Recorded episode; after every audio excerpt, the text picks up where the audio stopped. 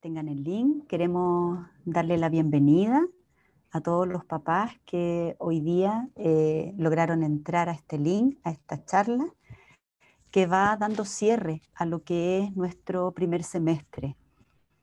En este momento estamos los papás de quinto, sextos y séptimos básicos, quienes eh, hoy día vamos a escuchar eh, con nuestra querida Angélica, que después la vamos a presentar, em, varias reflexiones, yo creo, acerca de lo que han vivido nuestros hijos en este periodo tan complejo de pandemia y que los ha desafiado enormemente a lo que nosotros trabajamos tan cotidianamente, que es la autonomía.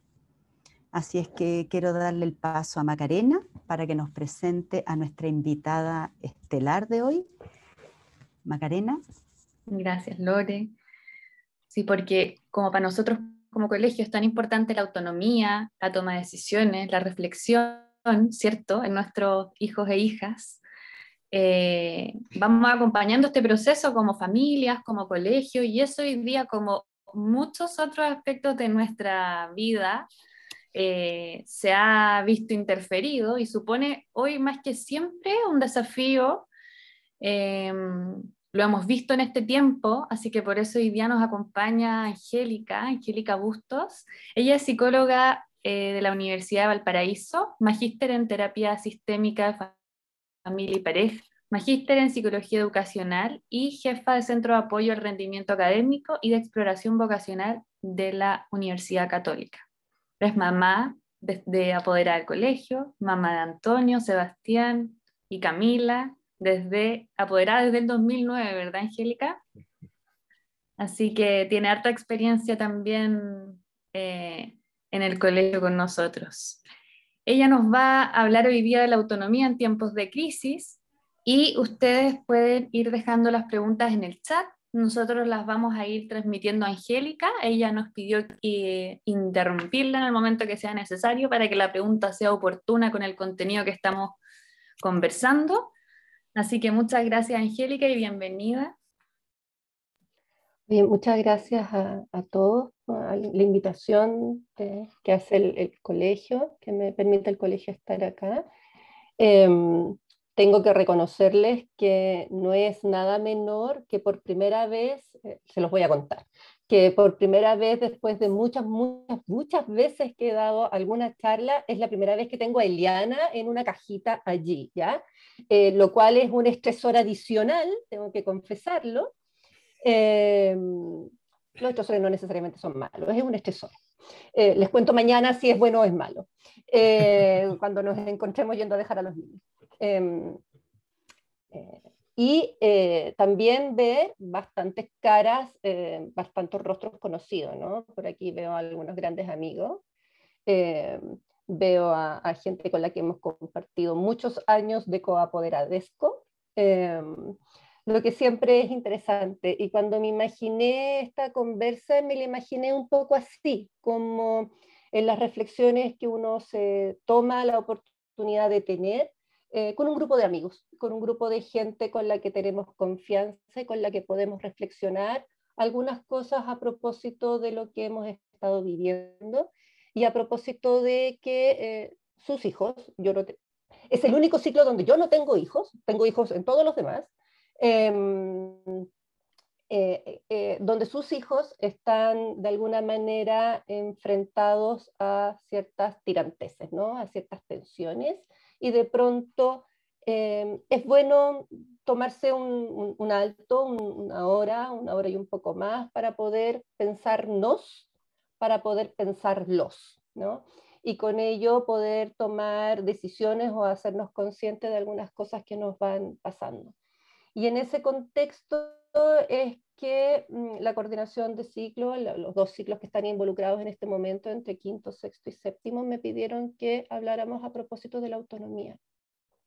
¿no? Eh, este concepto que de alguna manera es una de las ejes del colegio, pero que no es tan fácil de poder operacionalizar o de poder comprender, ¿no? ¿Qué es esto de la autonomía? ¿A dónde vamos con esto de la autonomía? ¿no? Em, entonces ahora les voy a compartir pantalla, vamos a ver si eh, Zoom me hace caso, ¿ya? Em, Debieran estar viendo mi desorden. ¿Ahí? Sí, perfecto. ¿Caro? Ya. Sí se ve. Entonces ustedes vayan dejando ahí sus comentarios ya, su, su cosa, y el equipo va a ir de alguna manera haciendo una síntesis y yendo como sacando los grandes comunes denominadores para poderme interrumpir y poder ir conversando y, y adecuándolos a la conversa. Entonces, em, autonomía de tiempos de crisis.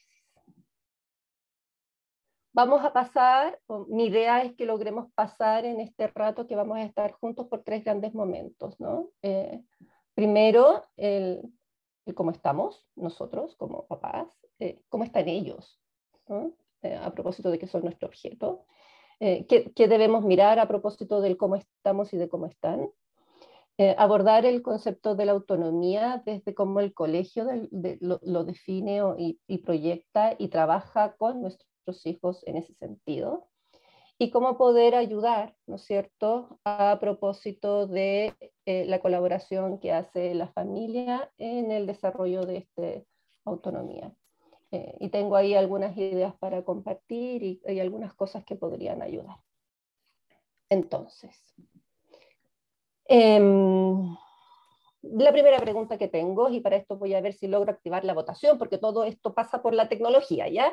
Em, a que nos piensen, pensemos nosotros como papás, ¿no? A qué nos desafía eh, esta, eh, la pandemia en, que hemos estado. Entonces, debieran estar viendo la pregunta uno, ¿no es cierto?, que dice, em, ¿a qué nos desafía?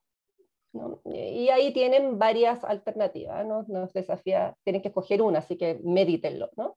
en nuestro rol de papás, en nuestro rol de pareja, en nuestro rol de trabajadores remunerados, para distinguirlo de las labores de casa en las que estamos todo al mismo tiempo, en nuestro rol como familia extensa, en las tensiones identitarias a propósito de volver a definirme dado este contexto nuevo, en los proyectos de vida. Voten, por favor.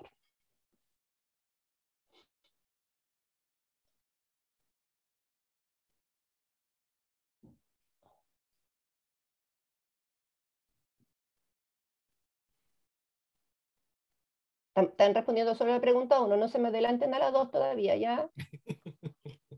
A propósito de autonomía, ya se me adelantaron, pero no importa.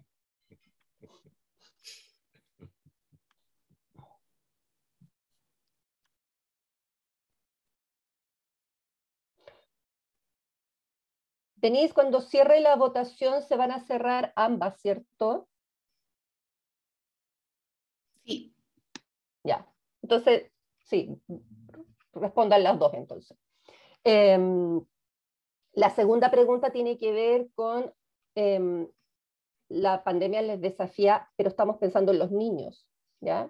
Eh, la pregunta dos tiene que ver a quiénes, cómo es que los niños están siendo desafiados, sus niños, ¿no? A propósito de las labores de casa y lo que tienen que compartir, ¿no? Eh, en relación a sus aprendizajes escolares, que es distinto de las tareas escolares, ¿no? Hay niños que pueden aprender y no necesariamente estar haciendo todas las tareas, y hay otros que pueden estar haciendo todas las tareas y no necesariamente estar aprendiendo, ¿no? A propósito de las relaciones familiares, hobbies, como parte de las cosas que para algunos de nuestros niños son muy, muy importantes y en función del ánimo.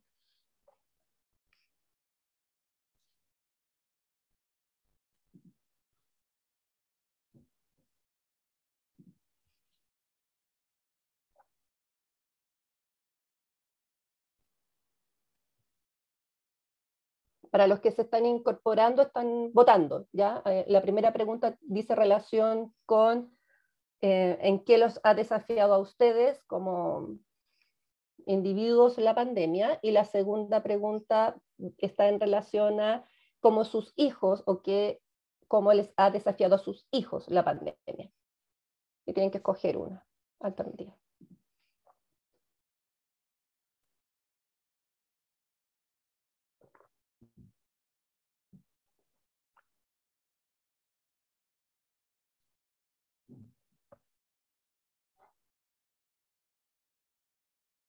¿Ya? La voy a cerrar.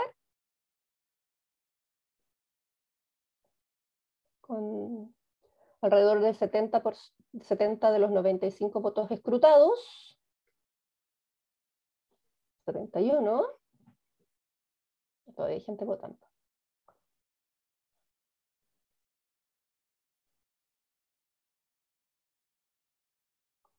Ustedes no pueden ver los resultados, ¿cierto? No, no, los vemos.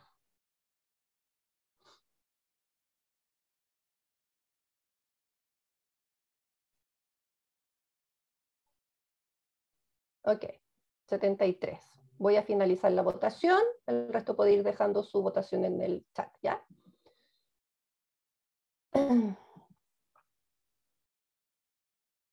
Ahora sí están viendo los resultados. ¿no? Sí, Frente a la pregunta número uno de cómo es que ustedes se han visto desafiados, em, triplica a su alternativa número dos el rol de padres, ¿no? Eh, yo diría, me atrevería a decir además que obligados a votar, escogieron rol de padres, pero es un rol de padres en el contexto de además estar, por lo menos yo estoy teletrabajando o estar trabajando de manera híbrida, por turnos, em, además de estar eh, como a cargo completamente o, mm, o de alguna manera eh, prioritariamente a propósito de las cosas de casa. ¿no? Eh, nos desafía, es, es, un tema, el ánimo se nos altera, eh, no es tan fácil llegar y cerrar el computador para terminar de trabajar, eh, y a los niños les están pasando cosas.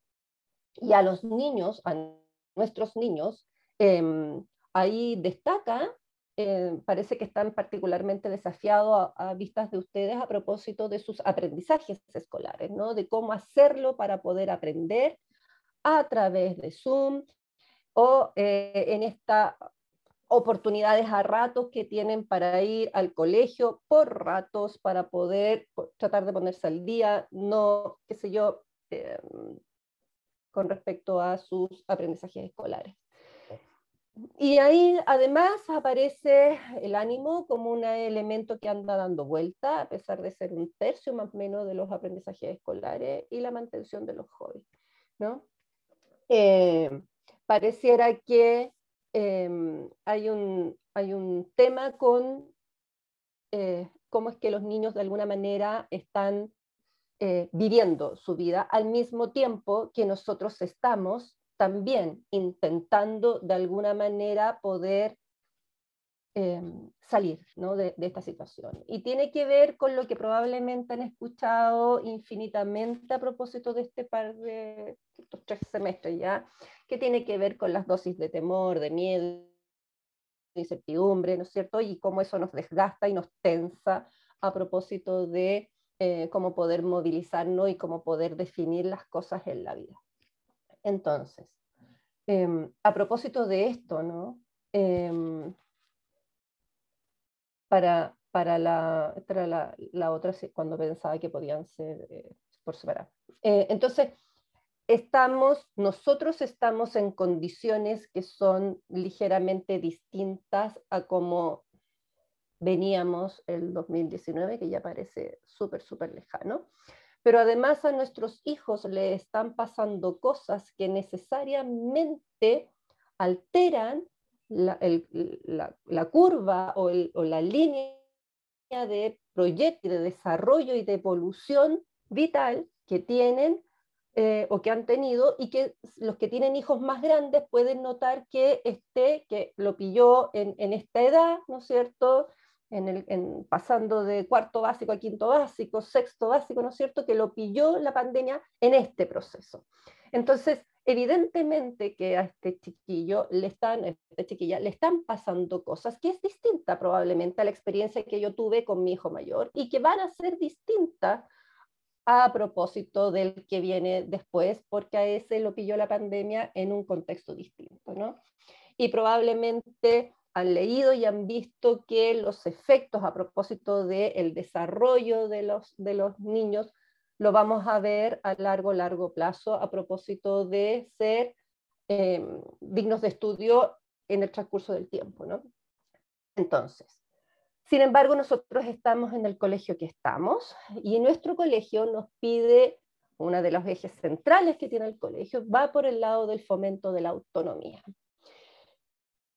Y vaya que es difícil eh, poder definir o pararse frente a un algo y poder definir autonomía, ¿no? Yo eh, me acordaba que en alguna ocasión, en alguna de esas charlas que hacíamos en esos tiempos, cuando íbamos al salón, de qué lo que eran los principios del colegio y qué es lo que era la autonomía, y había un documentillo por ahí que me rescató Pedro a propósito de la definición que en ese entonces, estamos hablando del 2013, tenía el colegio con respecto a la definición de autonomía. Y la corté la pegué y es la que les, pongo aquí, ¿no? Y no es pequeña la definición de autonomía, es la capacidad de pensar por sí mismo, tomar decisiones libres y responsables a partir de los procesos de reflexión crítica, es decir, la capacidad de autodeterminarse y gobernarse a sí mismo, elegir de manera consciente y reflexiva. Ese es uno de los principios del colegio, poder apoyar a nuestros hijos en poder monitorear y saber tomar decisiones responsablemente. Ojo que no está diciendo tomar las decisiones correctas sabiamente. Está diciendo que las personas, los estudiantes de la institución teresiana van a ser capaces de tener decisiones libres y responsables a propósito de una reflexión crítica crítica de sí mismo, crítica debido al contexto y en el contexto en que están viviendo. Y ahí es donde la pista se nos pone difícil, ¿no? Em, porque el proceso de autonomía es un proceso de desarrollo de largo, largo plazo, eh, y es difícil tener hijos autónomos. Eh, no es fácil tener hijos autónomos, ¿no? Eh, que eh, piensan eh, y, de alguna manera se definen y son capaces de plantearnos y de poner, tener posiciones eh, con nosotros. Em, ¿Y por qué eso es complejo? Porque la autonomía, de acuerdo a cómo la define el colegio, además tiene que ver con dos grandes áreas, ¿no? con dos líneas de desarrollo. Una tiene que ver con el desarrollo social y afectivo, es decir, ¿no es cierto?, que sepa comunicar, esté en condiciones de ponerse en el lugar del otro, sepa cuáles son los eh, efectos que tiene en el otro las cosas que él dice, el cómo lo dice y cómo lo plantea, ¿no es cierto?, para poder tomar las decisiones de si le digo o no le digo determinada frase, si le cuento que la amiga dijo que ella era no sé qué cosa o no, ¿no es cierto? Si eso le va a hacer bien a mi amigo, si es que yo digo que no juega nunca más a la pelota y es el último en ser escogido, por ejemplo, ¿no es cierto? Em, cómo de alguna manera ese desarrollo social y afectivo es parte del desarrollo de la autonomía, porque es parte de la información que necesitamos las personas para poder tomar decisiones responsablemente. Y también el desarrollo del pensamiento a propósito de entender cómo se aprende, de poder ser consciente de los propios procesos que yo requiero, ¿no? Requiero más tiempo para hacer, voy a hablar de mí, para hacer los trabajos de arte porque la habilidad artística y yo estamos profundamente peleados, por ejemplo, em, o eh, las eh, tareas de una determinada disciplina me quedan mucho más cómodos, por lo tanto las puedo hacer mucho más cansada porque la energía me sobra y porque tengo una capacidad importante en esa área, por ejemplo. ¿no? Em, cómo poder eh, ordenarme y planificarme en el tiempo-espacio, ¿no? que es algo que desde la tabla de progresión en prekinder en adelante, de alguna manera el colegio empuja para que los niños vayan de alguna manera autoguiando sus procesos de aprendizaje, para anticipar las consecuencias y para poder aprender a cómo tengo que aprender las cosas que necesito y las cosas que me interesan y las cosas que requiero aprender. Y, ese interjuego de elementos son los que permiten la regulación de la conducta, ¿no? Eh, que desde el punto de vista del aprendizaje va por el lado de la autorregulación, ¿no? de la autorregulación de los componentes emocionales y cognitivos finalmente. Si ese es el objetivo del colegio y es parte de las razones por las que nosotros eh, de alguna manera adherimos al proyecto educativo del colegio, es súper relevante saber ¿no es cierto? Y ser conscientes de que desde allí es de donde vienen estos conceptos de que necesitan que de nosotros el colegio, que nosotros guiemos, fomentemos, apoyemos, acompañemos y permitamos el desarrollo de esa autonomía. ¿Y por qué puse todos esos verbos? Y si ustedes se fijan bien, son verbos re distintos. ¿ah? Eh, a veces uno los usa indistintamente, pero si uno eh, tiene una mirada más acuciosa, son verbos re diferentes. Y tienen que ver con que eh, obedecen a niveles distintos de desarrollo de esa autonomía. Yo me acordaba de este triangulito que alguna vez, no me acuerdo quién me lo, me lo mostraba ahí, alguna coordinadora de docencia probablemente, em, que va desde una autonomía, que va desde un nivel súper dirigido a un nivel de desarrollo autónomo, ¿no? Entonces, la pregunta del millón de dólares es, ¿dónde están nuestros niños? ¿Dónde están? Y también, ¿por qué no? ¿Dónde debieran estar? ¿no? Si hay, hay una coherencia, es todo maravilloso. Si hay una descoordinación de eso, tal vez debiéramos echarle una doble mirada a eso, ¿no? De por qué está más adelantado, pensándolo en una perspectiva, o por qué todavía está en un nivel inferior al que podríamos esperar, dado el curso o la edad cronológica que tiene. Entonces, em, ¿dónde creen que están los chiquillos de quinto, sexto, séptimo? ¿Dónde debieran estar? ¿En un nivel dirigido, asesorado, orientado o autónomo? Ahí pónganmelo ahí en el, en el chat. ¿Dónde creen ustedes que podrían estar? ¿Asesorado? Dice Rafael. ¿Ya?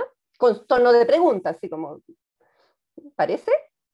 Asesorado, dice la Ceci, así como con seguridad. ¿Orientado? ¿Ya? Orientado, dice la Lorena. Depende del desarrollo del niño. Orientado, asesorado, dirigido. Mm. Orientado. Ya. Ok. Entre orientado y autónomo hay un par de votos. Orientado en transición, dice la CONI, ¿no? de, asesorado a orientación. Ya, podríamos sospechar que la CONI tiene gente en séptimo. Em, sí. Ok. Les voy a mostrar lo que dice o lo que de alguna manera, evidentemente depende de cada niño, sí. ¿no? Em, esta es la estructura que tiene el colegio en términos de lo que el colegio va empujando, ¿no? De cómo debieran irse desarrollando eh, los niños. Eh, estamos hablando de un nivel dirigido desde preescolar hasta alrededor del cuarto básico, por supuesto alrededor, ¿no? Eh, entendiendo que hay distinciones. Eh, hay distinciones en términos de si es, el, si, es el hijo mayor, el hijo del medio, el tercero, el séptimo, ¿no? Eh, la autonomía va aumentando a nivel de eh, cuál es mi número en la lista de hermanos. ¿no? Em, y el dirigido tiene que ver con quién necesita que lo guíe, ¿no? necesita dirección. ¿no? Em, a un niño de primero básico, que es la última mía, requiere que de alguna manera el adulto vaya marcando la pauta, ¿no? De qué es lo que se necesita, qué es lo que tiene que hacer, hoy día vamos a hacer esto, la lección, estoy en método Lesmes, ¿ya? Hoy día vamos a hacer esta parte del método, qué sé yo, esta es la estructura, no se hacen en desorden, se hacen de una determinada manera, ¿no? Todos pasamos por ahí. Nivel asesorado de quinto octavo. Los niños que nos convocan hoy día debieran estar en nivel asesorado. Em, ¿Qué significa el nivel asesorado? Asesoría. Significa que debo permitirle, eh, acompañarle en la decisión, en el ejercicio de pensarse, de pensar consecuencias, de anticipar situaciones, de ponderar criterios eh, conmigo, ¿no? Eh, para que pueda eh, convertirme en una guía para poder ayudarle en el proceso en voz alta de toma de decisiones. Em, y por Dios que es complicado. Eh, porque es infinitamente más fácil decir, no, es que yo lo digo. Esto se hace así. ¿Y por qué? Porque yo digo. ¿no? Era tan fácil eh, cuando lo hacíamos de, de esa manera. ¿no? Pero cuando queremos niños que de alguna manera vayan desarrollando un software para poder tomar decisiones, necesito saber, necesito explicitar cómo es que yo voy pensando para poder hacer toma de decisiones, para poder anticipar consecuencias si es que hago esto o no hago lo de acá, para que el niño también pueda ir viendo ese modelaje y pueda ir aprendiendo a tomar decisiones, ¿no? Y puede ir anticipando si frente a una disyuntiva donde o me pasa esto o me pasa esto otro, pueda sopesar cuál estoy dispuesto a poder trabajar las consecuencias no deseadas de la decisión que esté tomando, ¿no? en, el escenario de em, de, dos alternativas donde de alguna manera eh, si hago esto me da vergüenza y si hago esto otro me peleo con mi amigo. Entonces no, no, quiero ninguna de las dos. Ok, está bien, nadie quiere ninguna de las dos, pero no podemos no hacer nada. Por lo tanto, ¿cuál de las dos estás más disponible para poder lidiar con eso y poder repararlo? ¿no? Eso es asesoría. Eso nos hace que los adultos nos convirtamos de alguna manera en guías sí, para poder darles confianza, para poder equivocarse, Rafael. Porque efectivamente no necesariamente voy a tomar una decisión donde yo puedo anticipar ciertas cosas, no puedo predecir ciertas cosas, pero no es seguro que ocurra de esa manera. Sin embargo, me doy el trabajo de poder hacerlo, poder pensarlo, evaluar los resultados y aprender de eso. Y poder valorar si esa fue una sabia manera de cómo hacer las cosas o no. Eso implica un nivel de conversación y un nivel de cercanía en el proceso que es más largo, mucho más fructífero, pero evidentemente más complejo que el decir en esta casa se hace lo que yo digo, ¿no? Que era eh, otro tipo. Eh, y, que tengo que confesar que en algún minuto uno todavía lo quisiera, ¿ya? pero no digan que yo dije eso. Entonces, en el nivel siguiente, y es posible que algunos de sus hijos estén asomando allí, a propósito de que están en séptimo, podría ser em, que avancen al nivel mm, orientado. ¿Y cuál sería ese nivel más orientado? Demostrar conocimiento de sí mismo. ¿No? Cuando yo oriento, estoy uno o dos pasos más lejos de cuando asesoro, ¿no? El orientador mm, da unas directrices y permite que el otro eh, piense por sí solo, da un par de señales, va y ejecuta. Estamos pensando en chiquillos que están habitualmente en enseñanza media, por lo tanto, son chiquillos que eh, de alguna manera tienen mucha más libertad para los procesos de toma de decisiones, ¿no? Em, y que tienen que lograr ir mm, haciendo el proceso metacognitivo de tomar las decisiones de manera que puedan ir aprendiendo de ellas con eh, todo lo que eso significa.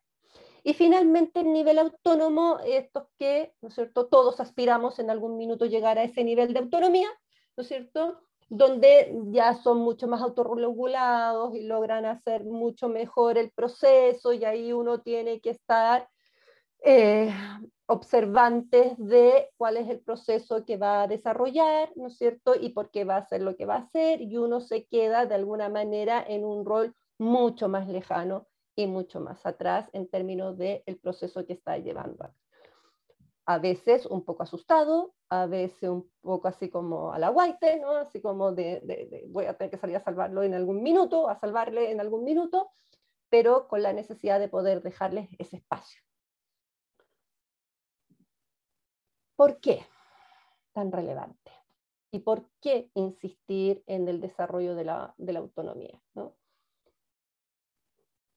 porque es importante que podamos mantener nuestro apoyo a pesar de la pandemia en el desarrollo de este proceso, eh, así como de todos los otros procesos que van llevando a cabo los niños. Eh, yo entiendo que en algún minuto estábamos en situación de urgencia y prácticamente detuvimos el universo para poder entender dónde estábamos parados y cuáles eran las consecuencias y dejamos de alguna manera que eh, sobrevivir, ¿no? La misión era sobrevivir. Em, pero ya espero que estemos anticipando este nuevo estilo de, de, vida y durante todos estos meses, durante este año y fracción, han seguido ocurriendo ciertos fenómenos que uno sí los puede leer en función del desarrollo de la autonomía de nuestros hijos, ¿no? Y de eso es parte de lo que debemos seguir siendo conscientes. El proceso de desarrollo de autonomía no se ha parado por culpa del COVID, ha continuado su evolución, ¿no? Eh, ha sido difícil, eh, ha sido complejo a propósito de que el factor social ha estado claramente alterado, pero los niños han ido sacando conclusiones a propósito de eso y nosotros hemos estado guiando o no guiando conscientemente a propósito del mismo tema. Y eso sí que es relevante. Em, entonces, algunas cosas que creo que pueden ser interesantes para compartir. Lo primero eh, es, y por eso les preguntaba cómo estaban ustedes como papás, es porque lo primero que hay que pensar es si uno de verdad escribe al desarrollo de eh, la autonomía en nuestros hijos, ¿no? Y yo puedo decir, sí, obvio, yo quiero que mi hijo sea eh, autónomo, pero siempre o depende del tema, o depende de las consecuencias, o depende del contexto, si yo quiero que desarrolle la autonomía. ¿Cuánto adscribo? ¿Cómo adscribo? ¿En qué sentido adscribo al proceso de autonomía? ¿A la autonomía en lo social a la autonomía en, los aprendizajes en el colegio? ¿A un pedazo de la autonomía o a toda la autonomía? Por eso la lata de contarles cómo era que definía el colegio la autonomía. La autonomía definida por el colegio está en las dos líneas. Por lo tanto, cuánto estoy apoyando a mi hijo al desarrollo de la autonomía en lo cognitivo y cuánto lo estoy apoyando en el desarrollo de lo social. ¿Me estoy concentrando en uno o estoy pimponeando entre los dos? No lo sé. Eh, ¿Cuánto conozco de lo que, eh, en cómo está mi hijo en función de la autonomía? ¿Cómo, cómo, logro saber o cómo sé o qué es lo que sé de este hijo en particular en función de esta, de esta perspectiva? ¿no? ¿Qué puede hacer solo y en qué necesita apoyo? ¿Y cuánto apoyo necesita? ¿Necesita que yo lo oriente porque está muy e, e, evolucionado en esa línea, o necesita que lo asesore a propósito de que en la línea social, por ejemplo, se enreda, ¿no? Eh, y, está encabado a propósito de algo. Está, necesita mucho más dirección en algún contenido que tiene que aprender en particular o necesita asesoría en todos los contenidos de colegio que tiene que aprender, por ejemplo. ¿no? ¿Cómo necesita que yo lo ayude? ¿no?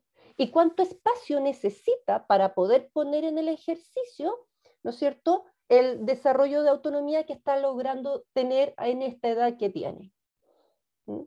Y la tercera cosa que hay que tener eh, consideración es cuánto puedes tú como papá hacer. ¿Cuentas con los recursos para poder apoyarle? ¿No? ¿Cuentas con tu estado emocional? Por eso les pregunté que cómo estaban. ¿Cuánto cuentan ustedes con la energía y la, disposición, el tiempo, la carga, como para poder em, hacerlo de la mejor manera para poder apoyar a este hijo? ¿Tienes apoyo para poder asesorarle en su autonomía?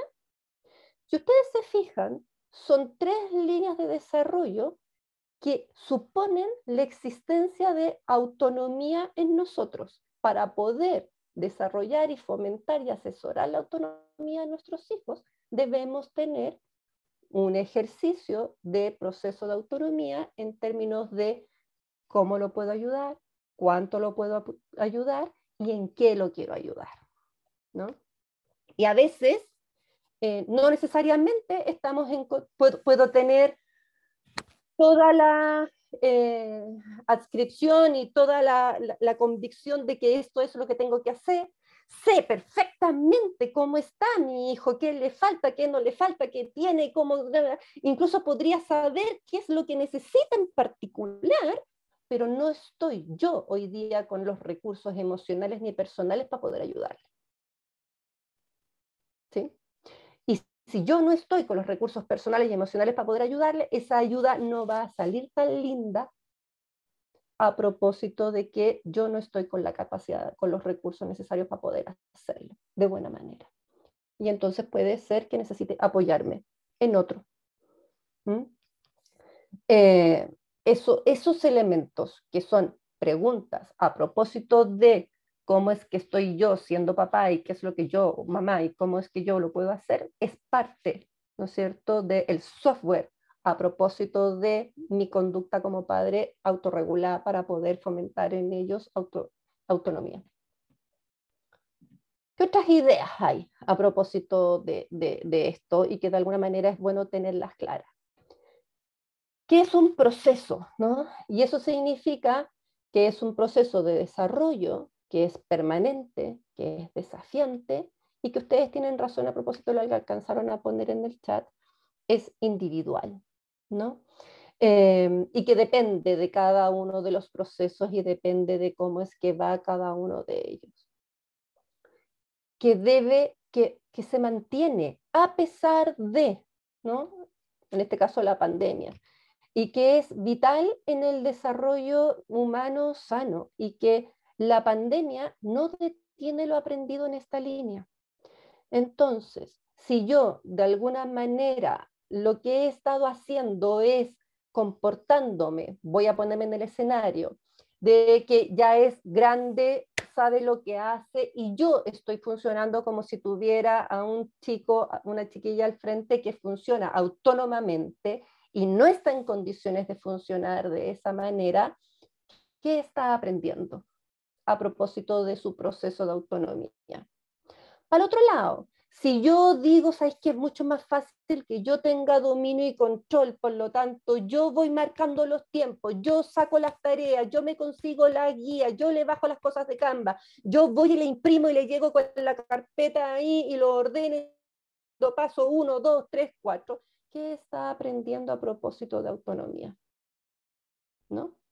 Eso sigue pasando y los chiquillos siguen aprendiendo cosas a propósito del desarrollo de la autonomía mm, heteronormado o autonomía propia a propósito de lo que ha estado ocurriendo en este periodo. Y además, al mismo tiempo, lo está haciendo en los dos ejes, ¿no?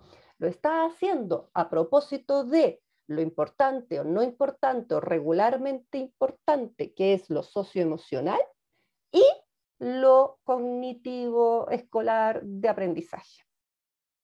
Entonces, es algo que, que todos en algún minuto dijimos, es que ya, ok, esto es sobrevivencia, vamos, esto es situación crítica, vamos a lo urgente. Pero ya comenzó a ser importante. Y por lo tanto, tenemos que hacernos cargo de eso porque está ocurriendo. Sobre todo si pensamos que si el ministro sí nos deja, el próximo semestre tendríamos solo clases presenciales, ¿ya? Eh, toquen madera, hagan todo lo que tienen que hacer. Entonces, eh, porque nos necesitan, ¿no? Porque si bien tienen además el porte, tienen el lenguaje, tienen la opinión, tienen el speech, ¿ya? Todavía requieren asesoría, y porque requieren intentarlo, requieren intentarlo, necesitan intentarlo, porque si no lo intentan y no se equivocan, no aprenden. ¿no? Y si no lo intentan y no lo logran, tampoco aprenden.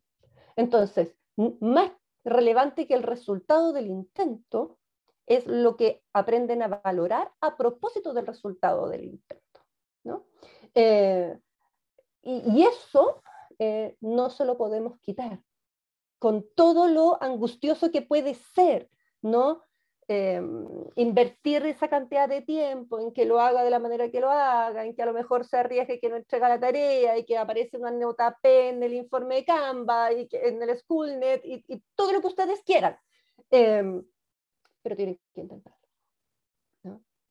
Y a propósito de la autonomía en lo afectivo y que hay que mantener allí lo relevante de lo afectivo, es súper importante porque aquí se entrecruzaron el desarrollo evolutivo natural de que por ser preadolescentes, ya los pensé preadolescentes, alguno de ustedes me podría decir que su hijo ya está adolescente, ya, pero al menos preadolescente, eh, tienen ciertas características particulares, porque creen que están en lo correcto, son súper eh, omnipotentes, son súper eh, omnipotentes, entonces tienen la tríada perfecta para hacerlo complejo, pero además porque lo social es lo más importante, ¿no?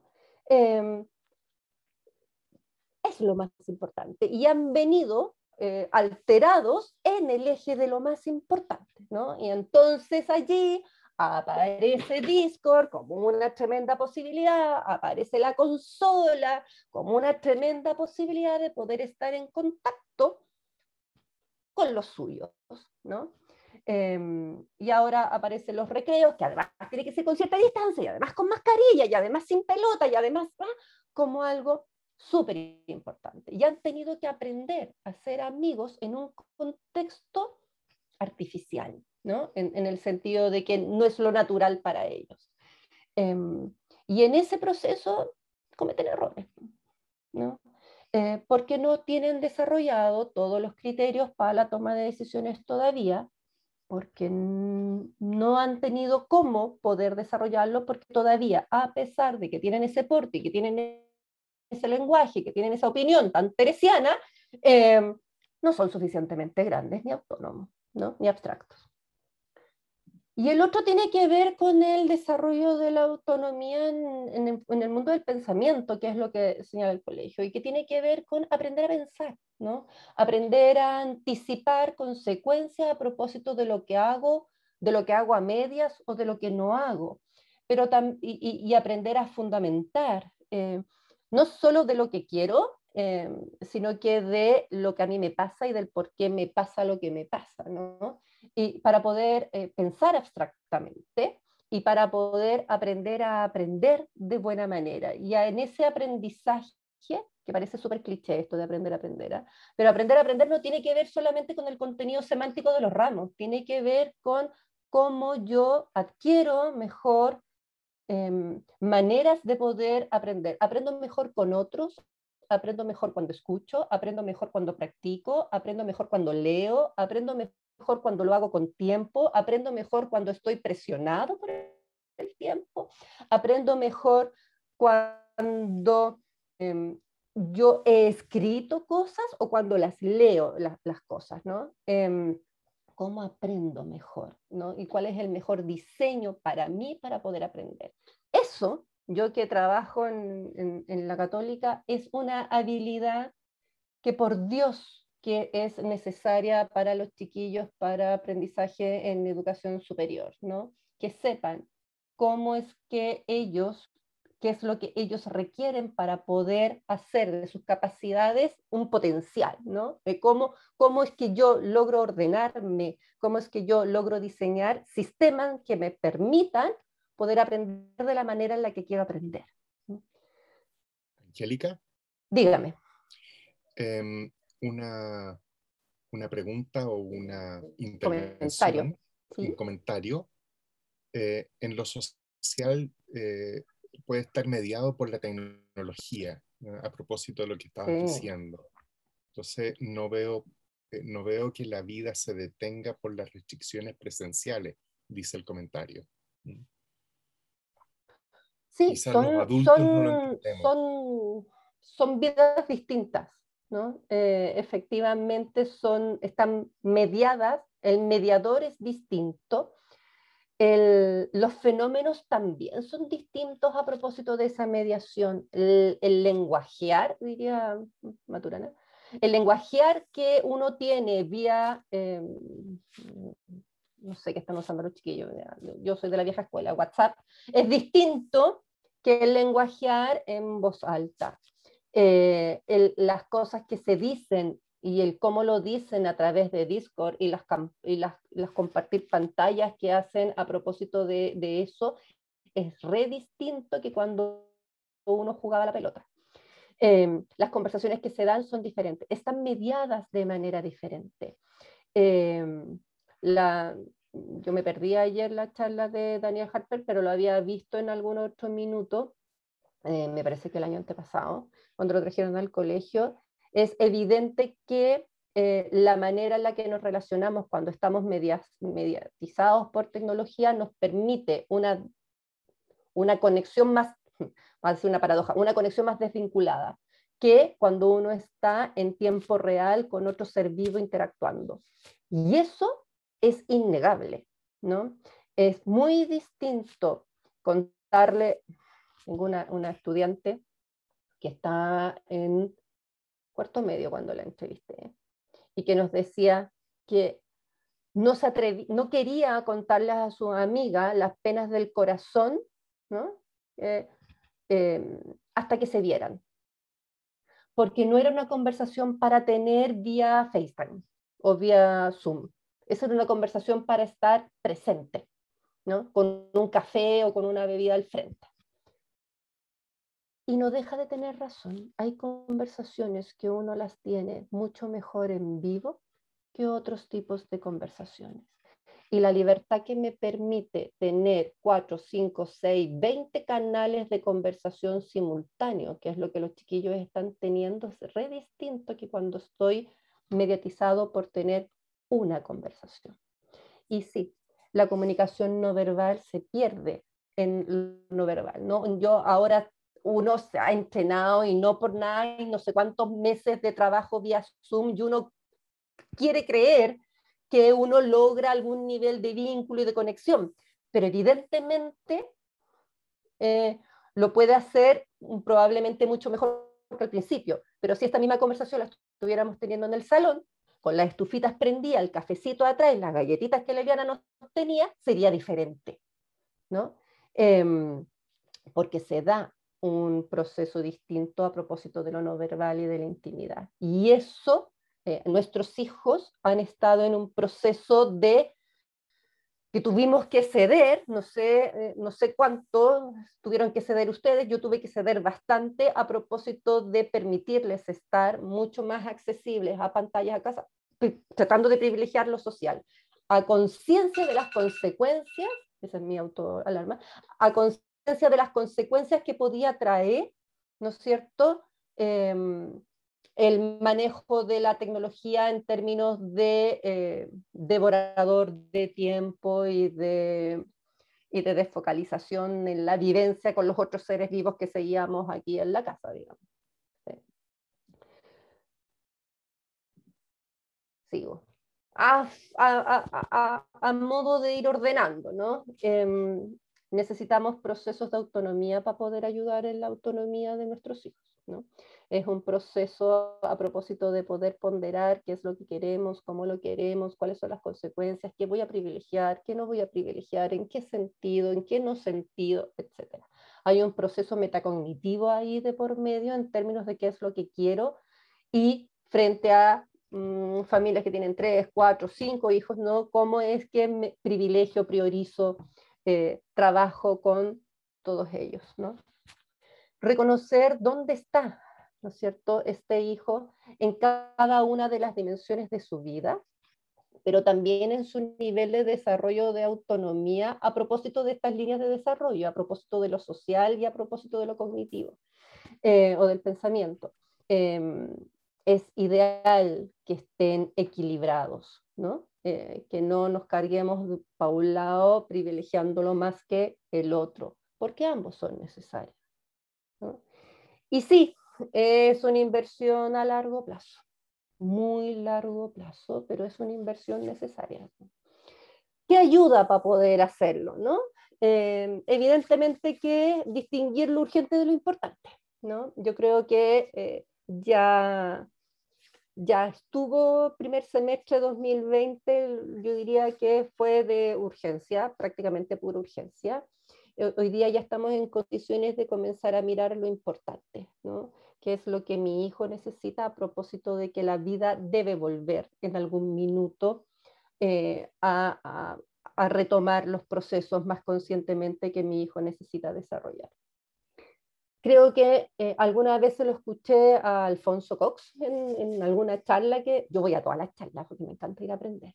Em, se lo escuché decir a Alfonso en alguna de, las charlas que hizo para nosotros que ahí le ayudaba mucho y me pareció una distinción súper relevante de poder distinguir el deseo de los chiquillos de la necesidad de los chiquillos.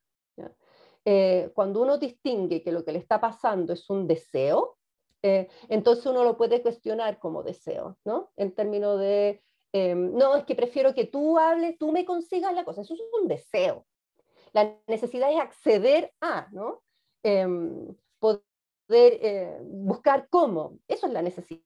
Quiero, no sé, pues necesita contactarse con, con, los amigos, necesita jugar, pelotear con otros vivos, no con la pared.